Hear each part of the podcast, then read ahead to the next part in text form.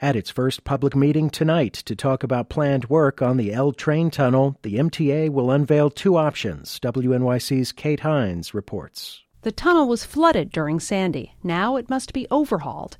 New York City Transit President Ronnie Hakim says the faster option will take 18 months and will shut down L train service between Manhattan and Brooklyn. That's sort of the mantra get in, get done, get out. The second option keeps one tube open so trains can single track, but the MTA says that drags the work out for three years and reduces current service by 80%. Either way, work won't begin until January 2019, but the agency says it'll make a decision about how to proceed in the next couple of months. For WNYC, I'm Kate Hinds.